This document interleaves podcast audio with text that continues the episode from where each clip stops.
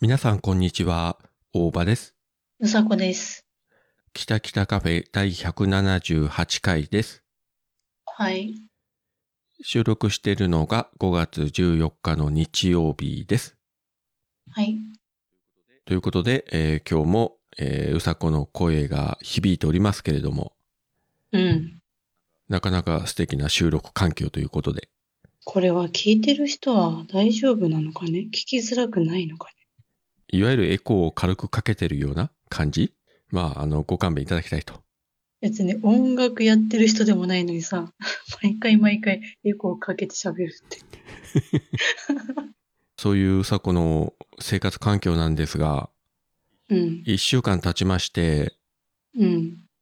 食生活は改善されましたかああ、あのね、今私の主主食うん。主食ね、まあパンの耳なんだよね。相変わらず。もう2週間以上パンの耳だよね。もうなんかね、なんか慣れちゃって、 もうもうこれでいいかなと思って。別に体に悪くはないだろうけど、どうなんでしょうね。まあパン食といえばパン食だからいいちゃいいんだけれども。うん。まあそれ以外はちゃんと食べてるの。それ以外は、まあ、麺とか食べてるけど、あの、あるじゃん、よくさ、砂糖のご飯とか。はいはい。あれは、まあ、買ってもさ、電子レンジがないからチンできないわけよ。いや、でも、でもね、買ってそれをピッと開けて、で、あの、フライパンに入れてさ、ちゃちゃって炒めたらチャーハンできるって書いてあったから。それでね、そうそう、たまにチャーハンやったりする。あとは鍋に入れてあ、ねえお湯沸かして温めるか。そうね。あ、あの、湯煎ってことまあそういうこと。湯煎だとね、あれなんか15分ぐらいやるらしくてさ、そんそなにうね待ってらんねえよと思っ てさ。お腹空いてんのにさ。まあそりそうだゃそうだな。うん。いや、それだったら湯煎するんだったらもうバッと開けてさ、おかゆにした方が早くね。そうね。うん。つうか、それだったらもはやあの、レトルトのお粥買ってもいいような気がするけど。最初からね。最初かいや、待らっ。て。別におかゆ、うんおかゆ食べたいわけじゃないからさ。 普通にね、普通のご飯食べたいんだよ。いや、でもあの、おかゆもそうだけど、今、レトルトでもほら、いろんな種類があるじゃん。うん。要するにシンプルなね、真っ白なおかゆから梅干し入りとか卵入りとか、あと、なんだろうね、こあうー玄米が入ったようなやつとかさ。値段もうねん、ピンからキリで。まあ、うちも非常食で何個かは置いてあるけどね。本当まあ、めったに食べることはないけれど。でもあれは賞味期限あるから近づいたら食べなきゃいけなもいでちしょろんもちろん。うん。でも、うんもともと結構ね、保存食とかで使うから長いよね。まあね、なんか5年とかなんか持つとうか。んうんう。ん。大抵今買ったらね、パックご飯とかでも、ほら、もう期限がね、翌年の2月とか3月とかさ、それぐらいにはなってるんで、まあ一応ね、もちろん見て買うけれども、そうですか。まだ電子レンジもない生活ですか。うん。夏厳しいよね。冷蔵庫はあるんだよね。ないよ。あ、ないのないよ。うん。 なんもないって言ったじゃん。冷蔵庫はちょっとないと、さすがに暑くなってきたら冷たいもんないとやっておれんでしょそうなの。いや、こないださ、そして、今まだ5月なのにさ、う。うん。まあ、ちょっとまあ仕事も始めてるからさ、日中いないわけよね。うんで。さ、ちょっと買っといた食材、まあ、キッチンにこう、ポイッと置いといたんだけど、で、あの、帰ってきて、うん、そういえばなんか、買ってきといたソーセージ、なんかさ、結構いっぱい入っててお得なの買っといて、何回か使い分ければいいかなと思って買っといたやつがあったのよ。うん。で、それと、ちょっとカット野菜とか買ってさ、それで野菜炒めとか作ろうかなと思って、で、まあ、帰ったわけよ。そして、ちょっと帰って袋開けたらさ、もうなんか、うん。ネバネバしちゃって、デロデロしちゃって。ソーセージがもう、そりゃそうだよこりゃいなか。ん。うん、こりゃいかんと思って。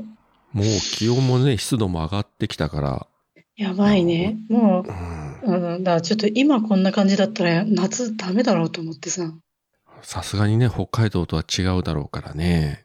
うん、ちょっと早急に買おうと思います。さすがに食材はやばいね。うん。ねえ、うん。いや、それこそね、パンの耳だって置いときゃすぐね、カビが生えるだろうしね。そうなんだよね。小さいやつでもね。いや、いいんだよ、別にち。うん、全然ちっちゃいやつでいいんだけどさ。なんて言うんでしょうね。なかなかあの、昭和な日々をうさこが過ごしているということで、皆様方も心配されてるかもしれませんけど、今のところは一応、まあ元気でやってると。はい。はい。いや、まあでも冗談抜きでね、これから5月も半ばになってきて、いや、北九州もね、まあ、今日も天気良くて結構蒸し暑くて、うん。昨日は雨で逆に寒くて、なんかね、気温が上がったり下がったりで体調を崩しかねないんでね、本当に皆様方気をつけていただきたいと思いますよ。ほんとね。いや、そんな中ですよ。今日所用があって、うん。昼頃ホームセンターに買い物に行ったんですけど、うで、んちょうど、まあ、昼前だったんで、そのホームセンターに行く前に、まあ、この番組ではようくん名前出してます、えーカレーの鬼に行ってきまして、はいははいい。で、妻と二人で行ったんですが、日曜日だけですね、あそこはあの、美人の奥さんがお店に来てるうので、んえー久しぶりにね、お会いしてお話ができてうん、で、カレー食べてたら、あの、例によってあの、えーサングラスかけた、一見こわもての うん店長が出てきて、ああ、どうもどうも、みたいな感じで、こう、そしたら向こうからね、おばさん、まだ凍結解除されないんですか とか言ってきて、そういう話をね、えー おカレー食べながら盛り上がってやってましたよ。あ、凍結されたこと知ってんだ。知ってる知ってる。あの、店長も、あの、インスタでフォローしてくれてるんで、ああ、そうか。彼もね、昔、ツイッターもあとインスタも一旦凍結されたことがあって、もう原因不明で、おう。もうだいぶ前の話らしいんだけど、で、その当時ツイッターが凍結された時に、なんかその異議申し立てしたら、なんか知らんけど、うんいきなり電話かかってきて、うん。ツイッターから。で、しかもそれがなんか英語だと。うんで、英語でああしろこうしろとか言って、なんかなんとかかんとかやったらどうにか解除してもらえたみたいなね、ことを言ってたけどね。ええ電話かかってくんの今は多分ないと思うけどね、そんな記事読んだことがないから。そうだね。初期の頃かね。だいぶ前と思うけど、でもしかもさ、うんいきなり英語だったらパニックになるよね。ねえ、いや、英語でああしろこうしろ言われても、いや、わからんしってなるわね。からないよ。せめてメールできたらさ、あの翻訳アプリでさ、そうだね、ね。日本語訳にしてこうできるけどさ、いきなりあ の、ハローとか電話がかかってきたらさ、パニックになるよね、きっと、と。うん。えーせめて日本支社から電話くださいと。いや、本当だよね。まあそういうことがかつてはあったらしいですけどね。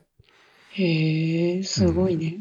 うちらはね、ああくまで個人のアカウントだし、うんまあその凍結されてもねまあ多少は困るけど生活できないということはないけどやっぱり、うんあのお店の人はねそのそういうことカレーの鬼の PR とかやってるわけなんでお店のアカウントでそれうんうん凍結されたらね商売上がったりだから本当に文字通り死活問題になるからね大変だと思いますようんうん。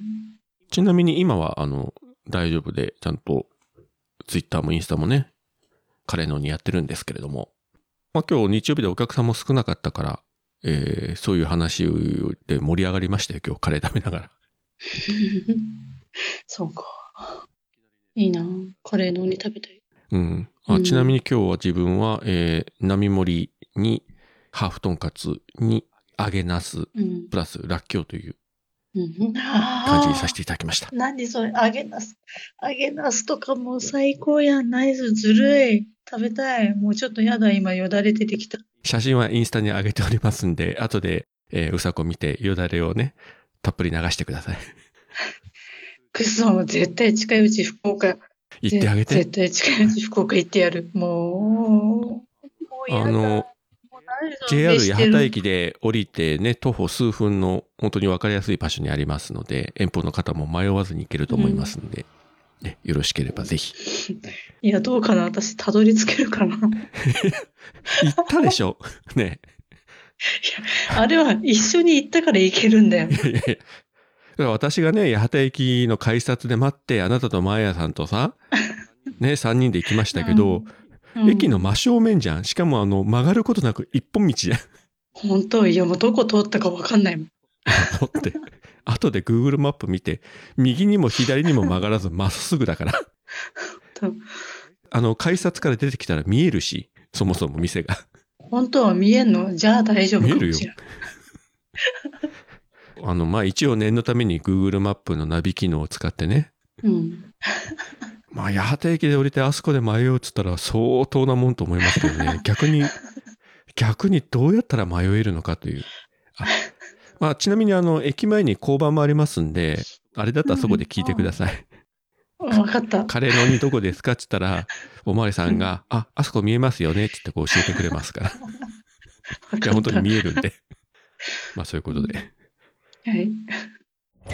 配信するよ夜のゆいろく本当だべしいいんでしょうはい配信するよ夜のゆいろくそれでは皆様聞いてみてねえーっと、今週も感想いただきましたんで、ご紹介させていただきたいんですが、はい。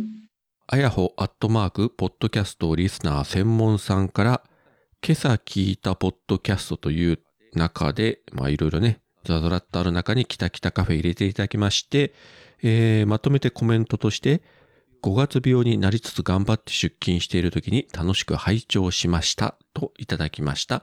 ありがとうございます。ありがとうございます。あとここでね、またあやほさんともお話したいですわ。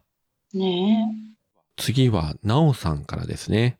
冒頭からうさこさんの響く声に笑い、大場さんのグリンときょうちゃんが息子は嫌って本気なのに笑い、えーマジでうさこさんが家族になりそうで笑い、グリンさんのプライベートがその通りなのに笑い、よし、今日のグリーン探すか、かっこ面白いかなといただきました。ありがとうございます。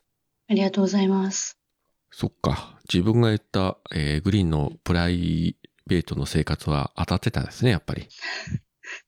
そのまんまなんだね。そのままなんだね。あの人やっぱ基本真面目じゃないですか。そうなん、そうなんだよ。真面目な人が一生懸命そのポッドキャストとかでさ、そのうんお笑いを取りに行こうとかさ、いろいろこう仕掛けてくるとかさ、うん。それについてはものすごく真剣にやってるんだよね。なんかうん。真面目に不真面目なことやってるというかさ、そうだね。ね。あの自分とは真逆で、自分基本不真面目なんだけれども、割となぜかこう真面目な風に、あの周辺からも、こう周りからも真面目に見られてしまうところがあったりもするんですけれども、基本自分はあの、根がいい加減なんで、その意味ではあの、グリーンさんとね、真逆じゃないかと思うんですけどね。いや、私典型的な A 型なんだと思って見てたよ、ずっと。 まあ、A 型はね、A 型だけれども、えー、マジでうさこさんが家族になりそうで、というね、ことを書いておりますけれども。なんかね、いや、これで本当になったらマジで笑うよ。これもね、ポッドキャストファミリーと言いますか、一族と言いますか。これもそうなったら、やっぱりあの、ポッドキャストアワードで特別賞ぐらいもらってもいいんじゃないかと。家族が増えたでしょうって。 どんどん増えていくでしょうって。いやー、配信やってる人でもさ、こんな家族いないと思うわけですよ。 いや、いみなんいなよ。配信者という ね。まあ、ファミリー賞でもいいけれどもね、これはぜひね、取っていただきたいですね。撮っていただきたいですねってもう、なる方向で話進めてるけど。 あとは、京ちゃん次第だなと。そうだね。あの、絶対、なおさんとクリンさんはね、あの、手叩いて喜ぶと思いますんで、あとは京ちゃん次第。そうだね。基本的にナオさんとグリーンはもうだってネタとしか思ってないでしょ。 そう。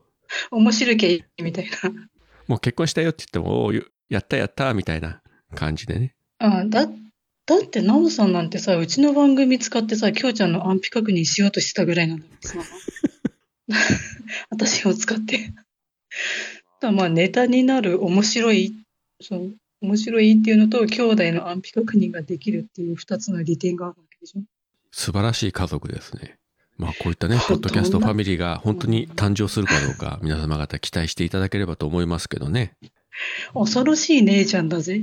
そもそもね、もう何年か前になりますけれども、なおさんとね、グリーンさんが一緒になっただけでも当時、この周辺界隈ではね、大きく話題になったことでしたし、ねえうんまあ前も言いましたけど、そのグリーンさんがね、番組内で、えっ、と、なおさんと付き合いさせていただいておりますという、あの、まあ告白をしたことがありまして、うん。切れない長電話でね、延々と喋ってましたけども、でうん割とその直後ぐらいに、あの、名古屋で二人と会った時にね、うん。グリーンさんはもう何回も会ってたけど、なおさんとは自分その時初めてだったんですけれども、あの、うん。新幹線の改札口まで、あの、お出迎えに行った時にね、うん。もう最初の段階の階段を降りてくるところでもうすでにあのグリーンさん尻に引かれてましたからねもう一目見て力関係分かっちゃったいやーすげえやーと思ってやるなあ、なおさん。すげえな。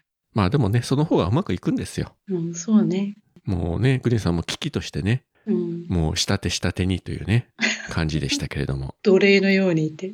そうそうそうそうねその後ね家族も増えて本当にめでたいことですよ、はいほんとね。いや世の中にはね、まあ、こういう出会いもあるんだなということをねうん、ポッドキャストはすごいなとあの時ほ思いましたよ。本当だよね。こちらがね、知らないだけで、また他にもね、ポッドキャストで知り合って結婚したとかね、うんお付き合い始めましたという方は多分いらっしゃると思うんですけどね。ね、いるかもしんないよね。多分ね、いると思うんですよ。こちらもね、うんすべての番組を聞いてるわけじゃないんで、まあ、知らないだけだと思いますけど、そういうことで、こう、幸せなね、家族が作られていくということはいいんじゃないかと、はい、思いますですよ。はい、えー、お次は、ガンダルフ、猫の尻尾の中の人、その2さんからいただきました。えーっと、これも前回の感想で、発酵文化研究所、三道の中町にあるのか、行ってみたいな。下宿してた貧乏大学生時代にパンの耳食べてました。かっこわら。毎週買うので、ペットにあげる餌ですかと店員さんに聞かれ、苦笑いでごまかしました。といただきました。あり がとうございます。ありがとうございます。ガンダロさん、いつも出身の方なんで、地元なので、うんもうすぐ分かったんでしょうね。何年か前にね、じ違う出雲の親戚のとこに行った時に、本当に1日違いぐらいで、あの、ガンダウスさんも帰ってきてて、こう、ニアミス状態でお会いできなかったという年があって、あれ5年ぐらい前じゃないかあな。ら、まあ。うん。うーん。まあ、いつかね、どこかでお会いできればと思ってるんですけどね。うん。そして、ガンダルフさんも貧乏大学生時代にパンの耳と。仲間だね。仲間だね。 まあ、君の場合は貧乏大学生じゃないんだけどね。違うけど、いいじゃん、うんパンの耳仲間で。別にあのガンダルフさんも今パンの耳であの生活してるわけじゃないと思うんで、あくまで学生時代の話ね。そうだね。いや、基本多分、多分みんな大学生とか若い頃の話なんだよ。パンの耳っていうとね。まあもう確かに、ね。 40過ぎてさ、ね、この年になって引っ越して、ちょっと何もないとこから生活します、つってパンの耳食べてますっていう女はなかなかいないと思うよ。しかもそのことをポッドキャストで喋ってるとかいうのはおそらく日本全国でもまあうさこぐらいしかいないんじゃないかと 思いますけどね。そうだね、多分ね、みんなだ、多分恥ずかしくて言えない人がい、 ね、だろうね、きっとね。いや確かにね配信者いろんな女性がいますよね。うん。ゆいまるさんもそうだしね、まあナルト姫もそうだし、うん。うんまあ、なおさんもそうだうし、ん。ねうんあの、マヤさんとかね、もう他にも本当たくさんいろんな人がいらっしゃいますけれども、今現在リアルタイムでパンの耳食って生活してますっていう人は、うんまあいないんじゃないかと。あの、決してあのパンの耳がダメとか言ってるわけじゃなくて、えーうんただそれを主食にしてるポッドキャスターは多分あなたぐらいしかいないんじゃなないかなと思うわけですよ。ねえ、全世界に垂れ流すってなかなかいないよね。そのうちあのさ、お店の人が、あ、あの番組聞いてますよとか、どうしよう。今度パンの耳買いに行ったら、あ、うさこさんですかとか言われたらどうしよ毎週キタキタカフェ聞いてますよ。冷蔵庫はやっぱりいりますよねとかさ、お店の人に言われたらどうする う。いや、なんかいい冷蔵庫あったらくださいっていう。 あ業務用冷蔵庫くれるかもしれんよ。いや、そんなでかいのいらんわ。まあそういう日がね、えー来ないとも限りませんが。はい。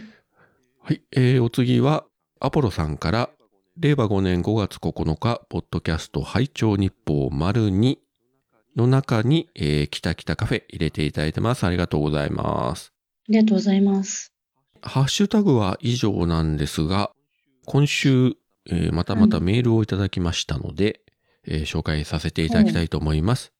大場さん、うさこさん、こんばんは。きたきたカフェ177フレーバー聞きました。心を清めたいうさこさんが代謝に結界張られて入れないってエピソード面白いです。このような大場さんの豊かな発想力は映画好きから来てるのかなと勝手に感心してました。それにしてもポッドキャスター同士が結婚、同居して日常から録音されていたらそれだけでホームラジオドラマが、えー制作できそうですね。グリーンさんの秘密といっても引き出しがいくらでもあるグリーンさんですから何が出てきても皆さん驚かないのではでは今回も楽しい内容ありがとうございました。マシュキノコハウス平本よりということでマシュさんからいただきました。ありがとうございます。りがとうございます。代謝に結界が張られて入れないというね。うん。もう出雲大社の力舐めちゃいけませんよと。うん。なんかさ、だってよく言うじゃんね。呼ばれた人しか行けないみたいなさ。ああ、なんかありますね行。きたい、行きたいと思ってスケジュール立ててもことごとく何回チャレンジしてもいけないとかさ、なんか聞くじゃん、たまに。例えば、その、うさこがね、出雲大社に行こうとして、うん。 JR 特急乗って行こうとすると、うんえー故障して特急が動かなくなると か。じゃあレンタカーで行こうとすると、うんなんか事故があって高速道路が通行止めになるとか。うん。一応ですね、あの、出雲はもう空港あるんですよ。小さいけれども。まあ、大社からは結構離れてるんですけどね。うん。あの、宍道湖という、あの、しじみで有名な湖のそばにあるんですけれども。うん。で、えー飛行機で行こうとすると、悪天候のたうめん飛行機がそのまま元いた空港に戻っていってしまうとか。うん。そういう感じでことごとく、えー出雲に立ち寄れないっていうぐらい、大社の結界が張られてしまうんじゃないかと。 え、嫌だなぁまあでもそれぐらい、あのーないとも言えないような雰囲気ですよやっぱり、あの、出雲大社に行くと。神々しいというか、やっぱ空気感が違うんでね。まあもし、うさこが出雲大社に行くんであれば、うん。まあ体を清めてね、うん。まあ滝に打たれるとか何かして、こう、清らかなそこ心かにらなって。 まずそこからですよ。じゃ、ね、邪念をすべて払い落としてから。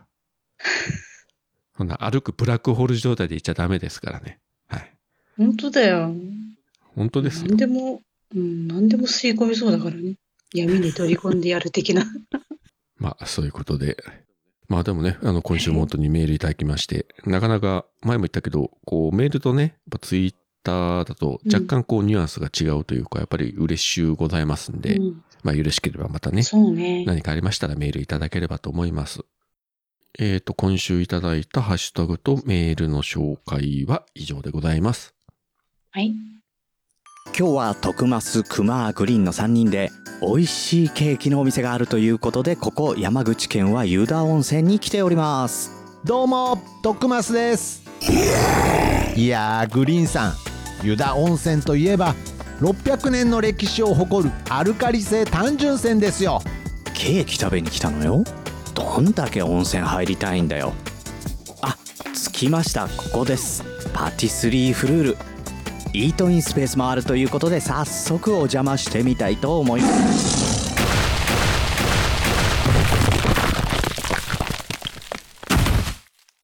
工夫なんとなく気がついていたけどこれクマさんじゃなくてクマもまっしぐらな美味しいケーキ湯田温泉パティスリーフルール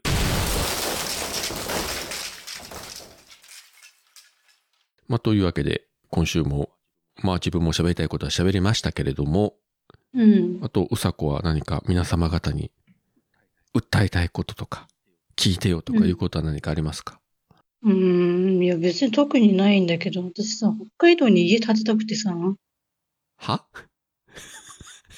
はいや建て、 いや、嘘嘘、ごめんごめん、間違った、間違った、間違った。た、建てなくていい、建てなくていいけど、私北海道にちょっと家借りたくてさ、あの、君、北海道から出てきたんじゃなかったですかつい先日。出てきた、出てきたんだけど、ちょっとやっぱね、北海道いいなと思って、 ちょっと帰りたくなっちゃって。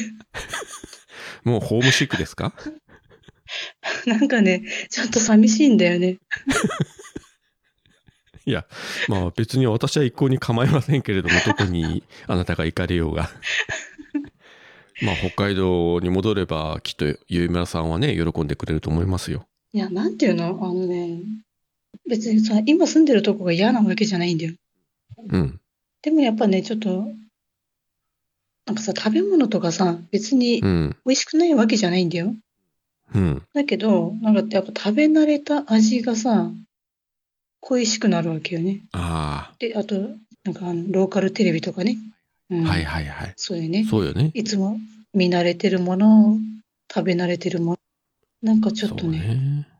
ローカルのね、ワイドショーとかはね、当然引っ越したら見えなくなるから。そうなのよ。ねそうえ。ああ、それはわかるね。うん。ということで、まあ次回はというわけないでしょうけれども、またいずれうん。うさこは北海道から、まあ、収録するということで。まあネットさえ繋がってればどこからでもね、収録できるけど、うさこの声が響かなくなったら、あの、北海道に帰っているというふうに皆様方思っていただければ そうだ、ね。そうだね。何も言わなくても声が響いて 確なかい。にあ、あ、うさこさん北海道に戻ったんだ ね、と。いや北海道に戻ってもおお風呂場で収録したら声は響くとは思いますが確かに。ね。まあ、もし北海道に戻ったとして、うん、まあ食生活はちゃんとしなさいよ。北海道戻ってまでパンの耳はまずいよ。うん。あの、だからちょっと余裕出たら、あうん北海道に、えー家を借りて。もうここ何年かのこの懸案事項をね、うさこが引っ越すというさ、引っ越さない、引っ越さないと言ってたね。うさこといえば引っ越さない、引っ越さないといえばうさこという、この懸案事項が片付いたと、うんついうん。ね、つい数週間前に喋ったばっかりなのに、もう戻る話をしてるというのは。まあでも聞いてる皆様方も、あ、うさこらしいなと、まあきっと思ってくれるでしょそうだね。うんう。うん。そしてやっぱり、ほまあ、やっぱりうさこといえば北海道だろうっていう感じもするでしょ、きっとね。というわけでね、あの、北海道民の方々、あの、ようやく北海道が平和になったとお思いだったかもしれませんけども、またあの、歩くブラックホールが北海道に戻りますんで、えー覚悟の上、あの、北海道に結界が張られないことを祈るのみですよ。いや、本当だよね。私それ今言おうと思ったんだけど、北海道戻ろうとしたら戻れないとかさ。戻れなくなった。飛行機が何飛べな回い。飛行機乗っても帰ってくんだけど、みたいな。青函トンネルも通れないとか、船も渡れないみたいなね。ほんだよ北海道の土地からもうさ、もうやめてこないでとか言われてたらどうしようね。もうお前来んじゃねえよって。もう北の大地から拒否されるというね。ねえ、やだ、そんなの。ああ、じゃあまあその時はまた放浪の旅に出てください。そうだね。そうだね。あと受け入れてくれるっつったら、まあ最終的にはやっぱり、なおさんの家に行くしかないってことか。北海道もダメだったら。 そうだね。まあ、横浜でもいいんだけどね。うん。